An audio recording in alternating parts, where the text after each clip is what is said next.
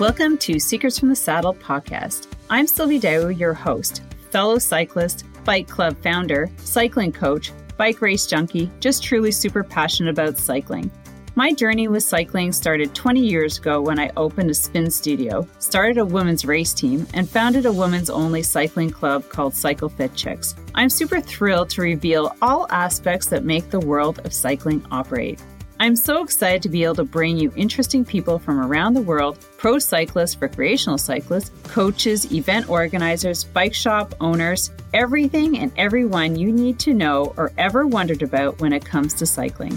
I know you'll enjoy this episode.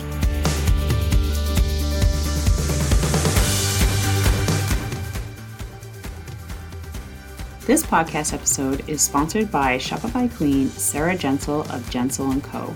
Do you currently have a Shopify site selling products or services that aren't performing as well as you're hoping?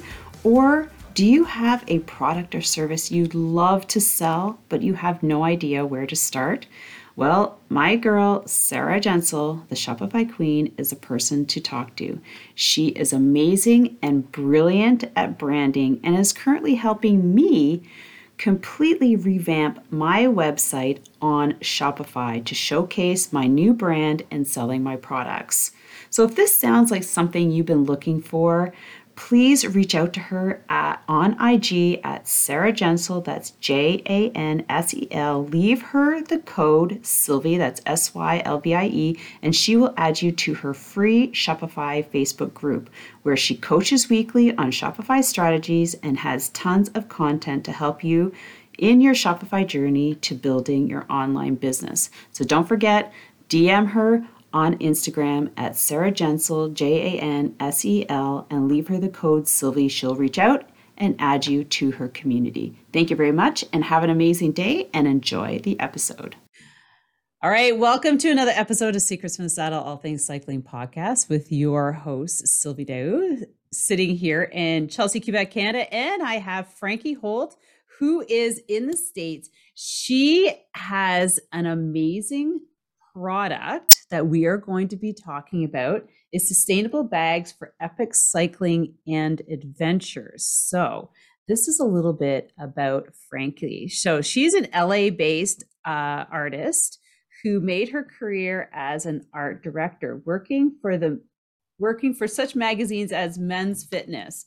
If anybody has never picked up a men's fitness magazine, I picked up a couple. I've been I'm in the fit, fitness industry, so I've used their magazines for multiple ideas, um, and architectural design. An avid cyclist and traveler, uh, she launched Fierce Hazel, so that's her brand, in 2019 because she needed a pouch to keep her stuff safe while she biked and couldn't find the one that I love it because that's how everything starts. It's like, where is it? I'm just going to design it. Welcome, Frankie, to the podcast. Great. Thank you so much. So I always love to get started um, with the question how you got into cycling and how it brought you. Well, we know a little bit about how the your brand Fierce Hazel, and I love the name by the way, mm, got started. So tell us a little bit yeah, about your background. I mean, I didn't start cycling as we know it today, or how we often um, bike until I was forty. Um, hmm. Yeah, so I'm 54 four now. So um, um, when I was 40, I was in a nice spot. Um, I was recently divorced and super happy. Like life is great. um, I love that. and pre- prior to that, I've actually been um, like obese for like many years through my late 20s oh. and 30s. Um, and by the time I was 40, I was in um, just better physical shape and feeling good. And my sister and her husband offered uh, as a birthday gift a, um, a ride over the Blue Ridge Mountains or the oh. Appalachian Trail. And yeah, at that yeah. point, I'd been doing basically indoor indoor spinning, um, and yep. I'd never clipped in to a 10 speed, you know, and I met them, you know, at this on this hill like, in North Carolina. Here's North the Carolina. bike. This yeah. is what we're going. You're basically, like, and I learned to um, clip in on a little hill on the, hotel oh, parking lot and my the gosh. gearing. um, but it was amazing experience. I mean, like I fell in love because it was in the mountains. Mhm. Um, it was, I mean, at the time it was, I mean, it was difficult, um, but I was with my sister and her husband, and they were very supportive, and it was just fun. It was Mhm. just like bliss. It was just wonderful. So, okay, so that's great. So I get back to LA, right? so I'm like, like, okay, what- okay, survive that. Right. and I'm like, what do I do? Like, uh, where do I bike? Like, I live basically in um, in central LA. Like, Oh, there's no, um, I don't know. I didn't. Know, I've never been to shop. LA, but I can imagine. Yeah, I mean, it was fine, but I really didn't know what to do. But by um, pure luck, um, that next weekend, I'm back in LA. No, no one in this bike industry. No one. I none of my friends bike outside. They're all indoor gym people. And um, I happened to meet a man who is now my husband. But at the time, we met at this like book signing, and he was like, he had just done like a hundred mile ride. I'm like, whoa, man. I was so impressed, you know. But actually, it was great. He was, I mean, he got me in touch with a, a group of people in LA, and that led to one thing, led to another. And also, by great luck, the first group of cyclists I met were wonderfully welcoming and supportive. And that first group ride, I don't know, we all know how um, stressful it can be, or, you know, it's Mhm. just, and I just got lucky. Like a couple of women, there were, I mean, men too, but were just very nice and Mhm. helpful. And that That's was always nice. that was everything. and I try to take that with me now to, you know, Mhm. because it was, I mean, I was a newbie. Um, I had some, uh, I had no skill, but, you know, I had some, I was aerobic capacity, but like, anyway, it was great. It was great. And um, so that's how I got into cycling. It was just, it was a really great way from, because I was kind of sick of being indoors at the gym. Mhm. Um, I'm not a runner for different issues, and it was great. I could leave my house and exercise. So I love that. I love that you had a good experience because some I've heard have not oh, that can be awful. the even bet. still, Yeah. Even now, like I'm still Mhm. traumatized by a new group ride because you just never know. Yeah. Yeah, because I have a, I actually like I didn't get to introduce myself too much, but I have a women's cycling club here in uh-huh. Ottawa, and Mhm. I know and for 14 years I've had my club. So one of the things is being very welcoming and not to let anybody you know drop off. Like it's no drop policy, Right. and that makes a huge huge difference for women. Um, I don't know about men, but I I kind of figure that men will go back anyways. Right. Well, there's regardless of what happens. Yeah, they can find someone. yeah. But women is different and we have a lot of women who join our club from other clubs that have had, you know, not not the best experience. So it it's a huge factor for people having a great experience on the bike and that's the Oh, know, I that's think yeah. I mean, at Mhm. which you know bec- because of that you know it's be- Fierce Hazel you know today um, being inclusive and open to everyone is super important you know because Mhm. it's so easy because I mean for a while and still now I did um, especially in my 40s do a lot of events um, you know races um, endurance events that kind of thing Oh, cool. and then Which ones did you participate in? Can I ask or um, because well, I'm you know, learning like- about lots of um, them well, in I the states. um, there were things called the um, uh, Mulholland Challenge, which are in LA. So okay. different, like a ride that would be 14,000 feet and a 100 and some miles. Um, I did early in the day um, the Belgian Waffle Ride, BWR, Oh, but, but back I've in heard- 2015. So it was kind of the beginning stages. uh, is yeah, I've heard about that thing one. there used to be a thing, um, a ride called Everest Challenge, which was in the mountains in the Sierras, which was a two-day event. Over the two days, you rode the um, elevation of Mount Everest, which was 28,000 feet. I mean, I- Wow. actually, that one I did a DNF, but kind of relates to my pouches in a way because it was issue. No, it was issues that were going on with me as a woman that Mhm. w- affected my my race day, um, which I didn't Right. know about at the time. But um, so Are you going um, to so share yeah. that with us, Frankie? Oh, You're going to have to um, share that because is that the full story? to. Yeah. I mean, about Everest Challenge or Yeah. I've been I- I've been close to Everest, so I can't. yeah, So I that can. was. I mean, it, it was my first. It was a big uh, challenge. Um, I mean, Mhm. especially for me at the time. Yeah. Um, I, I mean, would be for anyone, I think. Yeah. Um, my I I'm not um traditionally what you would say my body isn't a climber's body. Um, so I'm I'm better at like steady endurance, mm. like um, so I'm not lightweight. Um, my power, you know, like so I I trained, I hired a coach who was great. Um, and trained throughout the entire summer leading up to this event, which was in September, I think. Okay. Um, and so here in LA, um, into September, it's really hot. So some of my trainings yeah. were like I mean, it was literally I mean, over 100 degrees um, Fahrenheit um, training and, you know, so heat training. Mm-hmm. Um, but I'd also been um, having very heavy bleeding with my um, just yeah. my uh, monthly cycle, but over time, um, so leading up to that, it turned they found something that they were worried about. Um, so the Friday before the drive up, I had a um, I forget the name of it, but like basically to test if it was cancerous or not. Oh, okay. So that was kind of stressful. Um, mm-hmm. And also, I had very heavy bleeding, which um, is a. How do you? Yeah, right? I, I, then, I, I'm, I'm glad I'm kind of. I can't say that I'm moving out of that, but I. Oh, I'm out of it. Like just amazing. Yeah, just dealing with that when you're cycling like yeah i mean i use a diva cup but still mm-hmm. you have to take yeah. care of that like you can't yeah. just well that's why my first we'll get back to this but that's why my yeah. couches they all have um a slot for a tampon that was like the key thing with my oh nice but back to everest challenge so then we get up there and it was a freak snowstorm freak Oh.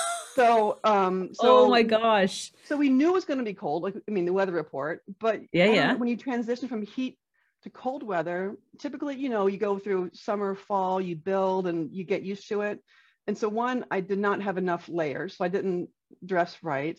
Yeah. Um, when I get to the top of the first climb, my food bar was frozen because I'd been testing with, you know, nutrition during heat, not thinking that cold weather it'd be too hard to eat. You know, like all these things, oh. like you don't right? So wow. my my power, my protein bar was like. I don't think I'd think of that either. Yeah. So then I was so cold and shaking, like I I descended without really eating. And by that point, you know, I'm I'm in the I'm like out of it. And then also I was yeah. stressed from the cancer test, which I mean it came out fine, no no problem, but still stressful. And then the bleeding and mm-hmm. it was just a lot. And so I didn't I didn't um, finish. Yeah. Um, yeah, I, really I, can see that. Myself, it's kind of like, like but nothing time, nothing I'm, there was like it was kind of one of those you know you're just gonna finish this up but you know i and i'd done plenty of training it would have been hard uh, no matter what i mean it wasn't mm-hmm. like no matter how much training it's always going to be hard for any of yeah um but um but it was i had a lot of extra factors going into it that some of yeah, my yeah. male friends didn't have to deal with uh-huh. um and um so yeah but yeah, but back to the um my my my first product, which um which was the the echelon pouch, which is um, a small pouch designed. The size is specifically so it fits in the back of your jersey pocket. Um, yeah, I was looking at those. Those are so, nice. Um, and then um, in the in the back slot, there's actually a slot that you can use for a um, you know whatever a tire lever or a pencil, but it was designed for a tampon. And the same with my ride wallet. There's a slot in the very front, which is designed to fit a tampon. And that was because I would do these events and be on my period and have to like, you know, go to the porta potty and like hurry, hurry, hurry. Whereas yeah. it falls out. And I just wanted everything in, in one place, you know, like mm-hmm. a little place for a handy wipe because sometimes you need that in the porta potty. There's no toilet paper. Yeah. Yeah. You have to think um, about things like this yeah so um, those were things that i mean that was specifically what i needed um, especially uh, yeah so that's that was the origin of those but the um uh, it's a little uh, jump forward but the interesting thing i found um because when i first developed these products i really thought it would be you know bags for women. Like i was really going to just focus on women cyclists. Mm-hmm. um but luckily i was i mean actually pleasantly surprised. Actually most of my customers probably 80% men. Um, and what really? well i think the cycling world is mostly men right? So yeah. um, yeah especially yeah. in the people in like the performance arena. Um, mm-hmm. although getting back to what we first talking about it's important that i include everyone who bikes not mm-hmm. just those who participate in cycling events or race. Um, because really the there's more people who just ride bikes mm-hmm. than there are who ride it for sport or for um, you know event racing. So um, yeah, but um, for sure. But yeah, so I mean, I just learned a little bit. So doing um, designing gear, it was my first like I wasn't a gear designer, so it was all new to me. Um, how to design product and get it made. Um, and I realized that you can design something and it can have universal appeal. It doesn't need to be like for a woman or for a man. Um, for example, the the slot for a tampon is great for a tire lever, or great for chapstick, or for a pen or a chapstick. Yeah, so it's like that's something for universal use. You know, it doesn't yeah. have to be so specific. Um, which actually was good, just also good for me, and also thinking about people who are maybe you know non-gendered and you know not have to focus on these typical gender stereotypes that um not stereotypes but you know like just being open to everyone like yeah. and that's what i try to do. Excellent. So where did the the name come from? Fierce um, hazel like that's slightly, i love it. slightly random um but not over wine with a bunch of friends? No, no actually jet lag, 3 a.m., not being able to sleep. Um, I I'd gotten back.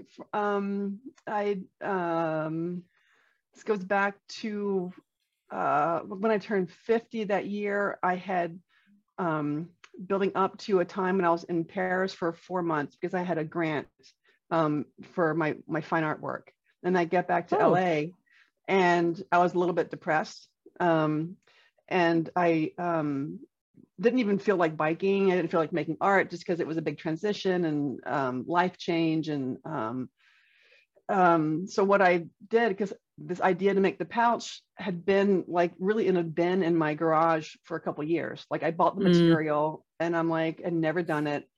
And for some reason, I'm like, okay, maybe I'll just make this pouch because I didn't, I was just, again, a little bit depressed and wanted to do something. And actually, it was kind of cool to make make something. Um, and then I thought, well, maybe I can sell them. Like, what am I going to do? I need a name. Um, at that time, you know, the word fierce was kind of like around a lot. And I think it was kind of, um, I liked the concept. And Hazel yeah. goes back to when I was in college and would often make my own clothes. Um, oh, cool. Yeah, but it's also based on being very heavy and not knowing, not being able to buy clothes that fit me. So I had to often okay. like make things. Um, uh-huh and also I was like one of those typical like ironic art school kids and um, went to the local like thrift store and there were the hey man i'm all over that like right. I've, I've modified stuff too for my kids and for myself and you know yeah. just like i like this but it's I'll, I could change it. yeah, you got to make it work yeah. for your yeah. what you want in your body. Your you know, I think that's needs. so creative. I yeah. love it. Um, but there was this little packet of um little tags that you sew in things that you make and it was like you know it was said specially fashioned by hazel and i thought it was just like funny i don't know why i'm like oh so it kind of became my alter ego like when i would make clothes i would sew in this tag that oh, said oh. made by hazel as a mm-hmm. it was just a, not a joke but like a i don't know it's just random it's like your own label yeah but the then time. that name came back with fierce hazel and then it kind of i mean the concept works like the two um just about the concept of what the names mean, like fierce. We know what fierce means, like bold mm-hmm. and you know fearless, all that kind of stuff. Uh, but then Hazel is a little bit more like maybe not so much like that. Um, and I feel like that's they're both kind of me, you know, like um, I've done these things which are epic and big, but it's really been very difficult and it takes a lot of effort and scary. Um, so it kind of puts together both of those um, i don't know personalities um, into into one name yeah i like it, it i mean it's super appealing fierce yeah. hazel like so talk do you, like i see some stuff hanging on your wall are those your mm-hmm. products can you um, show us? what is there do you have anything this, close by? I do. This what's hanging on the wall are actually the prototypes of this bigger bag. Okay, everybody. So, so this is going to be visually like you might want to go to YouTube and check this out because I I love the fact that now since she's got some products, since Frankie has some uh, some stuff over that we could see because you know Mhm. pi- pictures are like pictures, but then if you get to see it, it's almost way better. Yeah. So um, yeah. th- So this, that product jumps forward for my other products, but um, which is really cool about that, it's um, anyway uh, on the wall.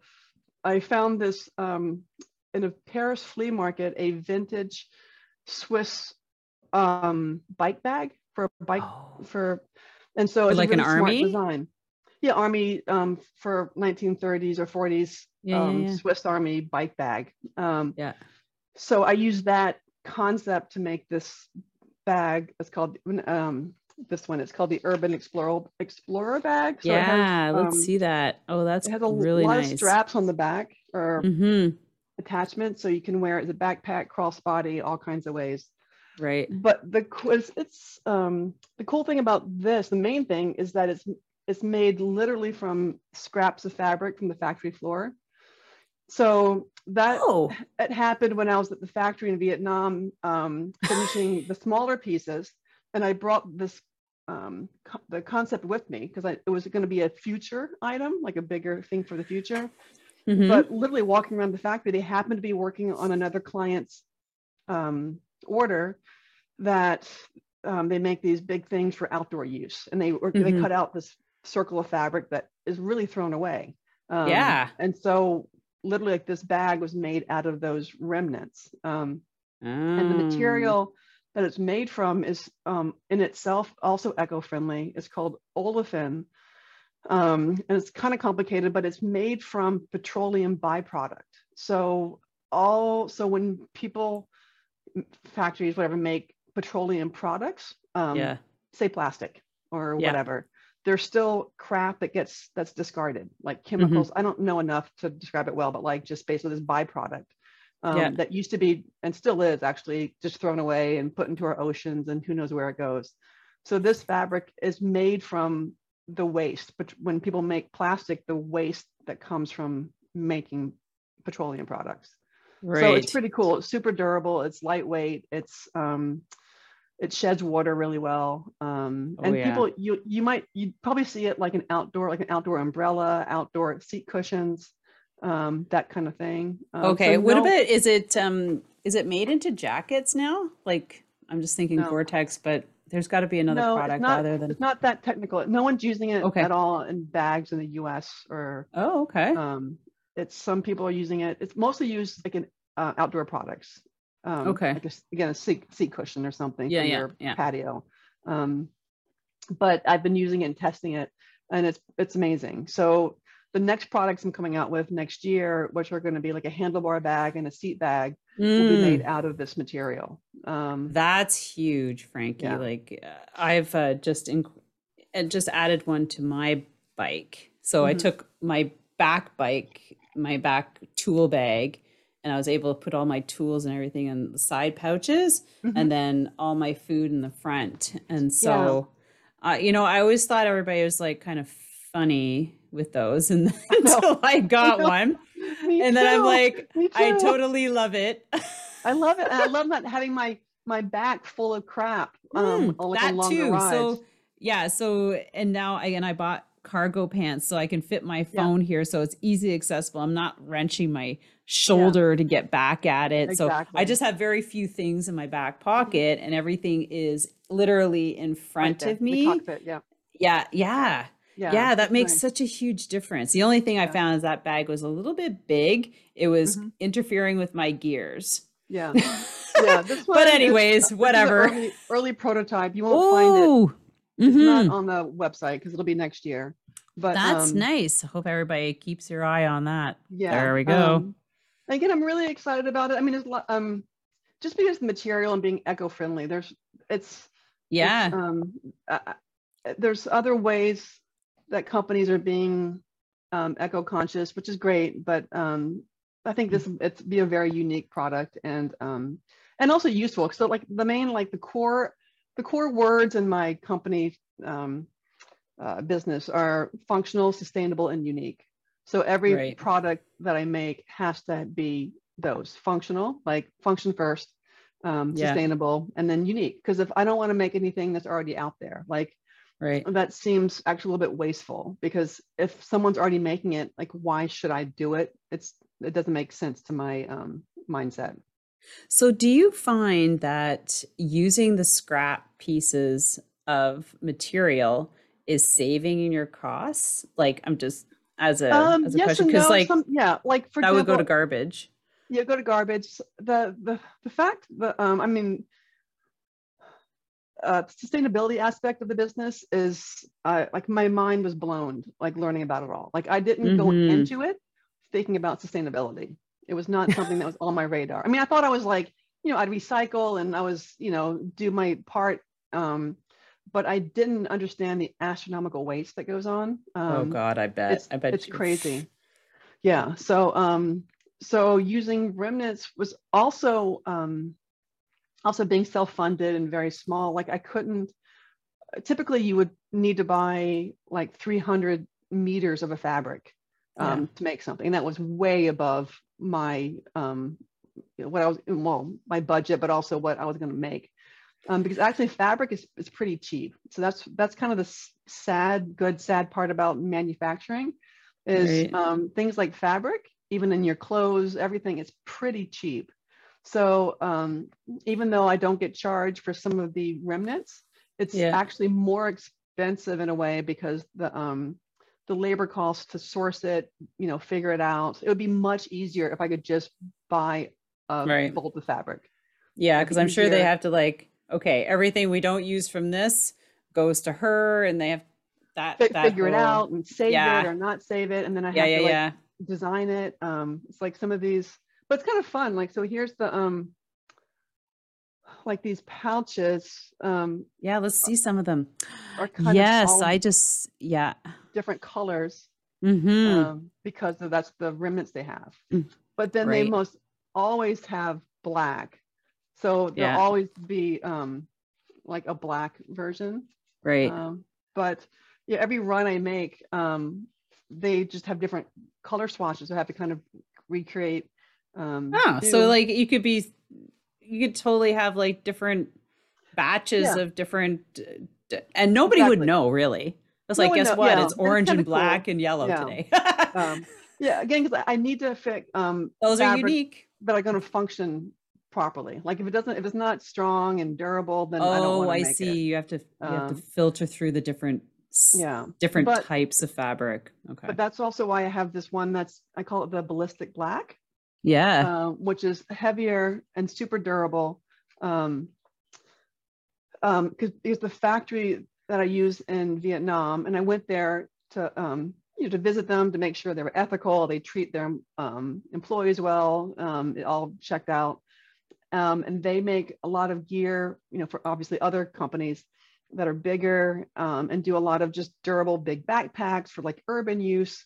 And so Mhm. this this heavier fabric, this black, they kind of almost always have a version of it in some way or another. Like it's it's gonna they're gonna have enough for my small run. So that's why um, for the little pouch, I had that ballistic version. I don't have one with, but this is the um, the bigger um, Okay, yeah. ride Yes. wallet. Um, Yeah. I don't have it with me, but there is a black, um, um, more durable. Is that um, one fit at your phone? Is that what it's for? Like Mhm. that size? Right. Yeah, this size fits a phone. It fits the entire um, toolkit um, also. Oh, okay. Um, but they do fit. Um, yeah, for sure. They fit in pretty large pho- phones too. Yeah. Um, I know. and- Mine, mine's pretty large. I'm like, And the cool thing about this one, the feather, this um, it's called the um, Tour de Fierce. oh, Um, I love it. um, it's the it's only 40 grams and it's the lightest full size wallet in the world for cycling. Like there isn't one lighter. Like for the big size, um, it's the lightest out there. It's only 40 grams. Wow. So You know, there is the Tour de Femme coming up, right? mhm, Yep. Mhm. That'd be a Mhm. great time to be advertising this stuff yeah.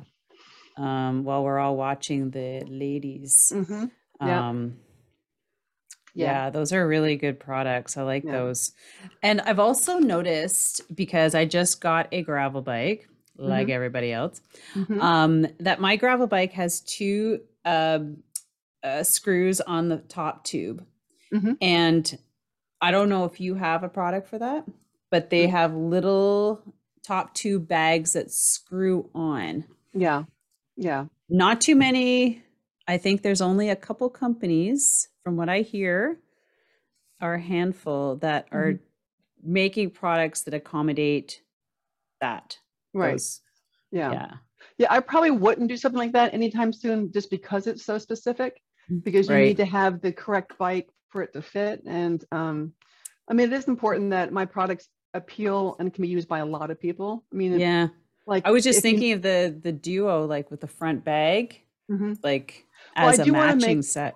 um, probably be a whole end of next year. But um, what I use a lot is a stem bag, which is basically an open. Ba- uh, it would fit like a um, like a beer can or a water bottle. Oh, It's often it's open, but I keep my phone in there because like, Okay. for gravel rides, it's just fun to pull your phone. like, Mhm. it's- it's for um, like I yeah, it's just for. Uh, again, like fun rides. I I think Yeah, I don't yeah. know if you would if you'd be racing, you might use it because it might not super practical. But um, again, well, I you know, riding with the kids is. Yeah. I say that would be a fun ride for me. Yeah, No. or even even a lot of gravel rides. You know, it's, yeah. So it's it's, it's, um, you're not going super fast. You're just like you're Yeah. you're casually going out with friends. yeah, So um, yeah. but yeah, like, like the two like pouches, like this, alt, like if you're like a super Hmm. roadie and you're weight weenie and like you Mhm. only want to wear, you know, it's like 12 grams, like it's like super super light. Um, wow.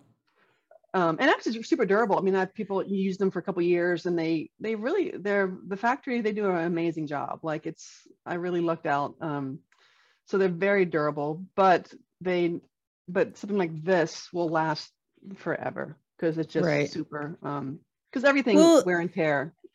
Yeah, I mean, like I can see using that in multiple other areas, not just cycling. Oh yeah, like- no, it's it's great for um Like just going out. phone?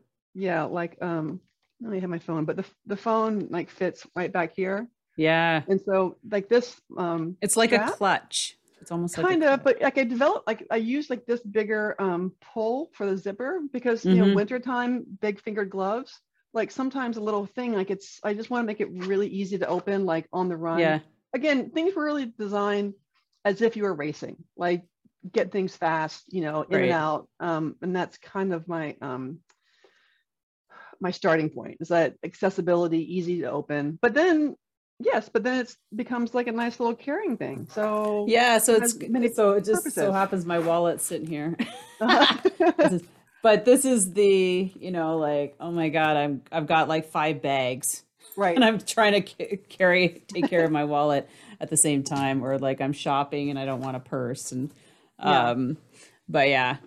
Yeah. yeah. so I find that really handy to have Um, that little Yeah, and even like with this, on the pouches, like I don't know if you can see them, but they have these Yeah. little um, tabs on the end, Mm-hmm. just so to make it easy to open really quick and close. Oh, I mean, it's Yes. a small detail that you know. Obviously, it'd be cheaper if I didn't have it, but without it, it's a little harder to open, and with it, Yeah, it's no. fast. And I'm really into like function. Mm-hmm. No, I think Yeah. those are really good additions Yeah. for sure. So tell me about the artist in you before you before you were the designer Yeah. Uh, of well, my, Fierce Hazel. my um background, like in college, I um majored in photography and printmaking. Um, so I have a f- photo background, and in grad school, I um actually got my um, master's in sculpture. Oh, Um, so I just like, I like making things. Like I like Mhm. product, I like stuff. Um, but then I also have to make a living. So in grad school, I and that was that thing. Yeah. I know. It's like if I could just Yeah, not have just to make art pay all day rent. Yeah, but, yeah, um, it's, I feel the same way sometimes. It's like, ugh. just like life, um, Yeah. health insurance, you know, just real stuff. Um, but I learned that, you know, back then it was in the, well, back then meaning it was in the mid 90s. Um, so learn learning computer programs and magazine. I Mm. got into magazines because I love ma- I love magazines. I love flipping through things. I always have, still do. Um, and that's how I got into um, being an art director for um, magazines. And actually, my Wow. first full-time job was for Men's Fitness, which was um, based here in LA at the time, and it was just it was fun, you know. And actually, uh-huh. was uh-huh. kind of and being around the fitness community, like it was. I'd always um, like in high, like I was a sports person um, mm. kid in high school, played three sports and and it kind of fell off during college, like things do with mm-hmm. people, which is unfortunate. Um, so it was kind of nice to be around a fitness environment, um, which um, I felt comfortable in. Even yeah, dudes were like, because it was working. you know, the time it was owned by Weider, which is also like muscle and fitness. Yeah, and, yeah. You know, like like some pretty You're hardcore. Like, mm-hmm. Yeah, it was fun. No, it was cool. I mean, it was it was a great job. Uh, um, and my um, so then I spent about 15 years at different magazines as an art director, um, and I really and that taught me or what I why I think I excelled in it is that mm-hmm. I like working with creative people. I like the teamwork. Um, mm-hmm. Like so for Fierce Hazel, like the designs that I have for different, um, you know, the different tags. You can kind of yeah. I was just looking at your posters in the background. Yeah. yeah. So that's uh, that's not my art, but I hired an illustrator to work with. Um, mm-hmm. And so so some of the for, for doing a business, some of the branding, you know, like logo design, all the collateral, the website. Um, it's great because I can do it all. So it's it saves a lot of money. Yeah. And actually, my mm-hmm. my husband, who is a big supporter, he's a photographer. So um, he's a so helps me with all the um, uh, shooting the product and a lot of oh. the lifestyle shots. He's right. amazing. Um, so it's a team, you know, it's teamwork and it's mm-hmm. it takes a village, you know, so to speak. Yeah, um, teamwork is nice. But um, makes the but dream yeah, so work. The, yeah. So I like that aspect. I like working with creative people, um, outdoor people, fitness people. Um, it's just the the business side that um, actual selling is the big learning curve. Uh, yeah, I hear you 100%. Mm-hmm. The visionary part, the visionary part is great. It's the other part that I I can completely like I'm I'm there with you because yeah. I'm kind of like there. Yeah. Yeah. And you know, it takes money to make money and all that kind of stuff, but it's um mm-hmm. you know, when you're um like I'm entirely self-funded. Um and it's um you know, it's it's for sure it's challenging, but I'm but thing is i'm really i can sometimes i do think oh i shouldn't like you know i do get have down moments mm-hmm. um, but actually i'm pretty excited about these new products Um, because being sustainable and eco-friendly in the bike industry it's mm. Starting from the ground up it's easier i know why bigger companies it's harder to pivot because you have yeah. these products in, in place that people love and you can't just you know change the fabric or change this change that because they're used to like a certain product and so mm-hmm.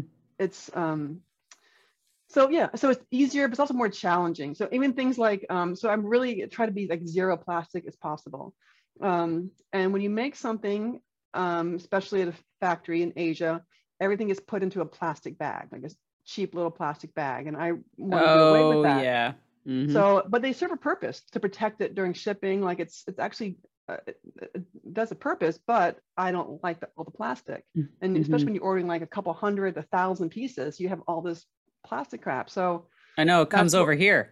So that's why I do um, cotton bags. Oh, very nice. All my products. So um, everything comes in a cotton bag um, from the factory. But that is a huge expense and very difficult for a small company um, because, like for example, there's there's biodegradable um, bags now, um, poly bags that are um, made from cornstarch, um, which is cool. But then you have to buy like forty thousand. Um, you know, and like how long just, do they last before they start biodegrading? Because well, you like need to get months. them out quickly. Oh, right. so Whoa. I can't. So I could. I mean, I could afford to buy ten thousand, you know, and have it stored at the factory potentially, but they wouldn't last. They would start to biodegrade. Right. So yeah, yeah. There's little things like this that um, although even in my couple years of researching, it's gotten easier. So I think as things move forward, there are um, more. Yeah, they're more getting solutions. better. Um, yeah. But so, but creating a cotton bag as a big expense for the product um, mm-hmm.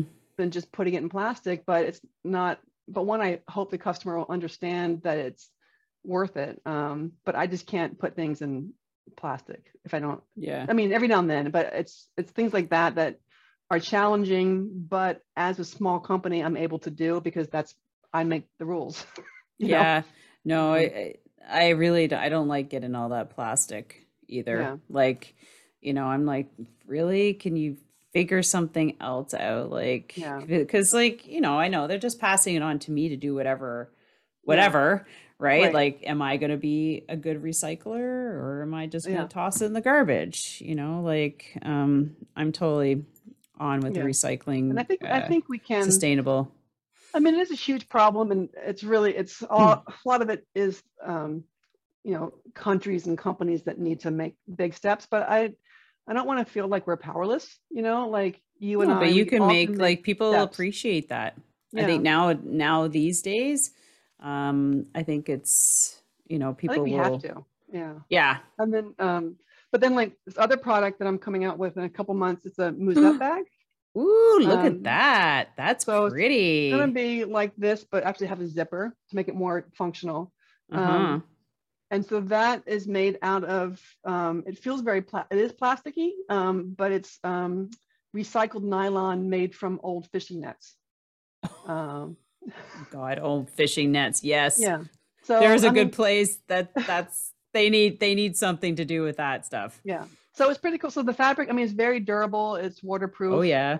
um, you know it's it's um, to feel it it feels kind of plasticky which i don't miss, maybe love but then like it's the only option for me you know that was useful that Well, if you're looking for a durable bag, especially if it's a musette, like a musette, you know, because Yeah. you know you're always throwing all sorts of things in there, and yeah. you don't want it to rip. And I Yeah. think I think that's a really smart So, um, recycling idea. Yeah. So it's kind of, in a way, it's, I mean, in a way, it's definitely harder to make things um, in a sustainable way, but the challenge is kind of fun. And in a way, it's kind of good to narrow things down because if you can just choose anything, it becomes Mm-hmm. overwhelming. Yeah, I like the story behind it too. And I think a lot of people will because a Yeah. lot of those, you know, like a lot of people are cleaning up the ocean. I mean, not like all of it, Yeah. but you know, the the fishing nets are a huge issue. Yeah. And I was always like, what are you going to do with them? So at least Yeah. you got a small product that's going to grow and Yeah. And Yeah. even like little things I learned, um, like like I was talking about the the zipper pull. So I had to Mhm. learn all about zipper pulls in my you know, education. Even even like these little what do you mean there? You just don't put ribbon on it? like little ones. So I Yeah. thought initially, initially it'd be cool to make like a little custom zipper pull that had the logo on it. Fierce Like something like this. It's got like a little rubber thing on the Exactly. end and yeah. So I'm like, that sounds cool. I can. I'm, I'm a background in art, sculpture. It'd be like a mini sculpture, right? Mhm. So when I was in Vietnam, I went to a zipper pull factory. And what it is, it was a huge factory with a hundred mostly women sitting in front of machines, plastic machines, that they pull a lever, plastic flows out into a little mold. They pull out each zipper pull by hand. And so it's just plastic. Um, and I'm like, oh, I don't think I can contribute to this. You know, like like I don't want my zipper pulls made by someone having to sit in front of molten plastic all day long. Because you walk into the factory and it smells like plastic. Um, so that's why. For these zipper pulls, they're made out of um, fabric that are just, um, you know, not plastic. So and any anytime I can get rid of plastic, I do because it's it's just it's it's incredible um, the amount of plastics in this world. Holy crap. Yeah, What what we don't know yeah. all to these things I get something know. like this yeah. as simple as this little thing because it's got Yeah. a little rubber tab on the end.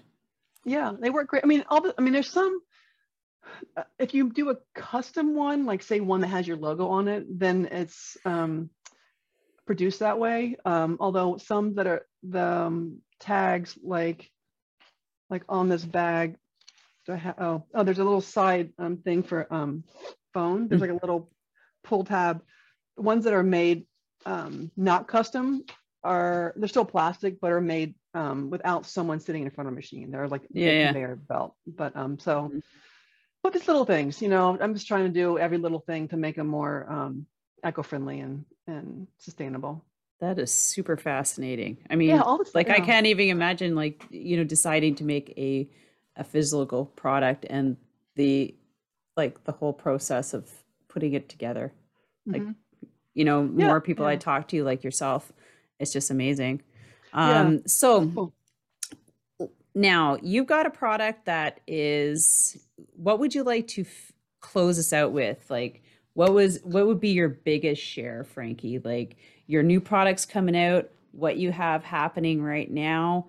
Um, what would you like to share? Um, What do you want to get out there right now? well, I, I mean, e- everything. I, Everything. um, well, I think that the most useful products for not just biking but for everyday use um, Mhm. are the are the wallets. Just Right. because they're also designed, th- they fit a passport um, for travel. People are traveling more, um, and I really like items that have multi-function. Although I have to say, many of my friends use this um, the ballistic pouch as Yeah. an everyday wallet. Um, Yeah. Fact- so can you sh- so back up to the what so you have can you just share with us like all the little quickly all the um, the amount of pou- pouches that are or pockets that are Yeah. in there so in both of the wallet and the that yeah, one. So the, the pouch, there's this the one main compartment.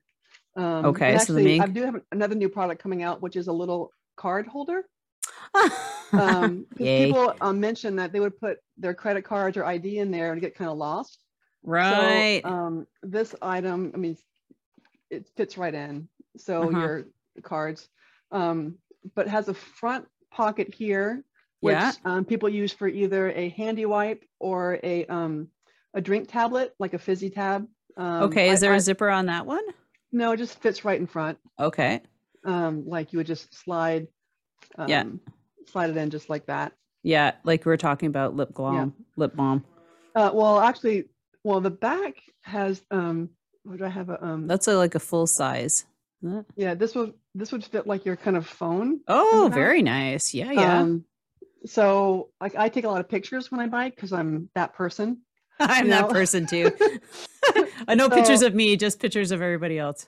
So although um, many phones um, do fit in the main pocket, I like to have it handy if it's not raining and you can. Um, yeah. And then there is this hidden pouch right slot right here, which if you have, um, so it's a separate little hidden slot. Okay. And that was designed for the, um, like a tampon or a pin, um, or I put my chapstick in there now. oh, very nice. Um, so it's just a very useful, um, it's great again for travel because um, a passport does fit in here. uh-huh. Um, and again, handy wipes, um, also masks are still um, in use many places. So this back slot, yeah. mhm, um, actually, I use it all the time to have mask in there. Um, yeah. And then the, um, then the wallet. the wallet is similar. So it has this front pocket again um, for, Oh, that's like a pen pocket. yeah, it's like a um, I like that. uh, pen. So Yeah. right there. And then again, the um, phone will fit back here, back in the back. Right. Okay. Yeah. You got Um, your phone pouch. And then, And uh, then you're going to open it up. And then as you slide it open, Mm-hmm. um, Oh, see, this is where I wanted to get all the pouches inside. yeah. So you just have a little separator. side slot for whatever you need, and Yeah. then a more secure one for Oh, another um, zip inside. zipper for cash and your. Yeah, love it. So That's what I was um, wondering. I'm like, I wonder how many, you know, like when you open them up, it's like, Yeah, I think oh, it also has a um a key fob. oh, key. yes, to lock Because- it. Yeah, 'cause, inside. um, because yeah, these are also made for like when I travel. When I, I often stay at Airbnbs, and I'm Mhm. always paranoid about losing the key, because Yeah. you know hotel you can get another key, but Airbnb you're kind of stuck. So um Or you can just just- attach it to your bag bag, yeah, you know, Um, with that little clip. And then sometimes I carry it with the keys hanging out. It's right there. Mhm. I mean, actually, my um, my handlebar bag will have also have a key fob in it um, because there was one time when I was biking and I forgot to close up the um, gravel Oh, biking. You know, yeah. like, as we do. And luckily, my keys were clipped in, so I didn't lose my keys. So Right. I'm always apparently like I'm super. These products came from my neuroses and being anxiety. No, for real. Like, well, no, no, you're, I mean, you're not the only one who has them because you're like, you know, Yeah. Sometimes things just, just, bounce out, and I've thankfully nothing's ever happened to me that way. But, um, but losing yeah, just, your keys on a yeah. trail that would be really yeah. bad. And also having all your ride essentials handy. Um, mm-hmm. Again, when I was even still, but doing like my first group rides or mm. like riding with, like I don't know, I just wanted to. It seemed um, to take a long time to get organized for a ride, maybe, and to have everything in one spot. It just was yeah made getting out the door in the morning easier because it's done. Yeah. You're all there. So, ooh, that's amazing. Yeah, so, those are great products, Frankie. And so, where can everybody find you? Um, where's your store? FierceHazel.com. Um, all online. Perfect. Yeah. Yeah. FierceHazel.com. Um, and um, yeah, so we have the basic, um, the pouches and the wallet and the backpack there now. Um, next we're actually um, semi sold out of these featherweight but there's okay. more that have just come in so um, they will be on the site by mid june if i don't know when listen but next week from now but mid june right. earlier um, we are in june now yeah god and um, the musette bag should be available in about a month or so um, okay and then um, actually I have a couple new interesting products, all sustainable, working with local people who are also into sustainability that will be okay. um, US made um, using some oh, of their scraps. perfect. Yeah. Um, yeah, they have scraps from their products and my products and um, just fun collaborations with people who are like-minded, also in the cycling world, um, just with that focus. and again, really about accessibility and being hmm. open to everyone who bikes um, mm-hmm. and making things useful for everyone. I think those in country collaborations are going to be big too. Yeah. Coming up. Yeah. yeah. Just yeah. because of, yeah, you don't have to wait and um, they're right in your backyard. I think that's yeah. going to be important. So thank you so much. Oh, I forget to mention that we were connected by our friend Allie. I believe it was Allie. Mm-hmm. Yeah, Allie she's Davis, good. Yeah, yeah Allie Davis. Amazing woman. Is, yeah yeah, her podcast is coming out. Uh, she is a collaborator with uh, Jill Yesko doing the documentary for Uphill Climb. And so this is a really nice. That's, that's a fun. Uh, yeah, I'm actually going to be with them in France for a couple days. Um, oh, yes. Um, she mentioned them, that assisting them. I'm like, I'm oh. I'm jumping on that bag bandwagon. All right. Like, well, I'm you have just... a fabulous time there. I know yeah. I have um I have something booked with her in the fall just to yeah. uh, do a little uh, check in and yeah, uh, an yeah. update really on important. all that fun. Yeah, really important film. I'm just like mm. uh, thrilled. I mean, learning so much every day. Mm-hmm. It sounds like it. Oh my gosh, yeah. what a, a learning curve you you're on for sure. So yeah. I want to thank you so much, and I want to make sure where is it? Where are you on on socials besides your fiercehazel.com? Uh, mostly, um, yeah, Instagram is um, fierce.hazel. really, that's pretty at fierce.hazel. Um, that's the main one. From there, you can find, you know, Facebook. You or, find everything. Um, yeah. But yeah. Perfect. So we'll have everything in our show notes. And don't forget to follow Frankie at Fierce Hazel and also our podcast at Secrets in the Saddle Podcast on Instagram. Plus, also sign up for our newsletter so you don't miss an episode. With that, have an amazing day, everybody. Thank you so much again, Fra- uh, Frankie. Um, I learned something new every time when I do these podcasts. It doesn't matter. Um, and I feel that maybe I can put you in touch with a couple people that might help you along. Um, and uh, that's another big part of this is uh, being able to connect people for me. So with that, have an amazing day, and everybody, you enjoy yourselves. Wonderful, fantastic. Thank you. All right, everyone. Well, you heard it. I hope you enjoyed that podcast episode with Frankie Holt and her brand, Fierce Hazel.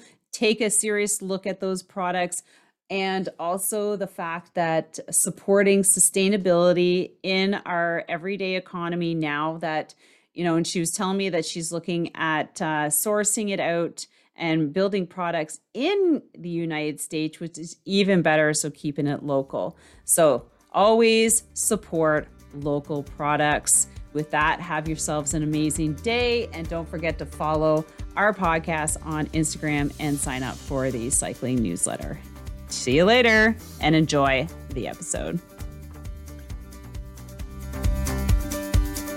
Thank you so much for spending this time with me on the Secrets from the Saddle podcast, learning more about sighting people, places, and things that make cycling such an exciting sport. I am so glad you stopped by today. Please leave me a review if you feel so moved to do so. I would love to hear your feedback. And if you could take one second to share this episode with someone you think would enjoy it, I would be forever grateful. Also, if you could please leave me a review if you feel so moved by going to iTunes and leaving me an honest thought and an honest comment telling me what you think, and most importantly, tell me what you'd like to hear more of. It would really help me to bring more great, inspiring cycling stories to you. Until then, have an amazing day. Make sure you ride your bike. And don't forget to visit my YouTube channel if you'd like to see the full version of this podcast live.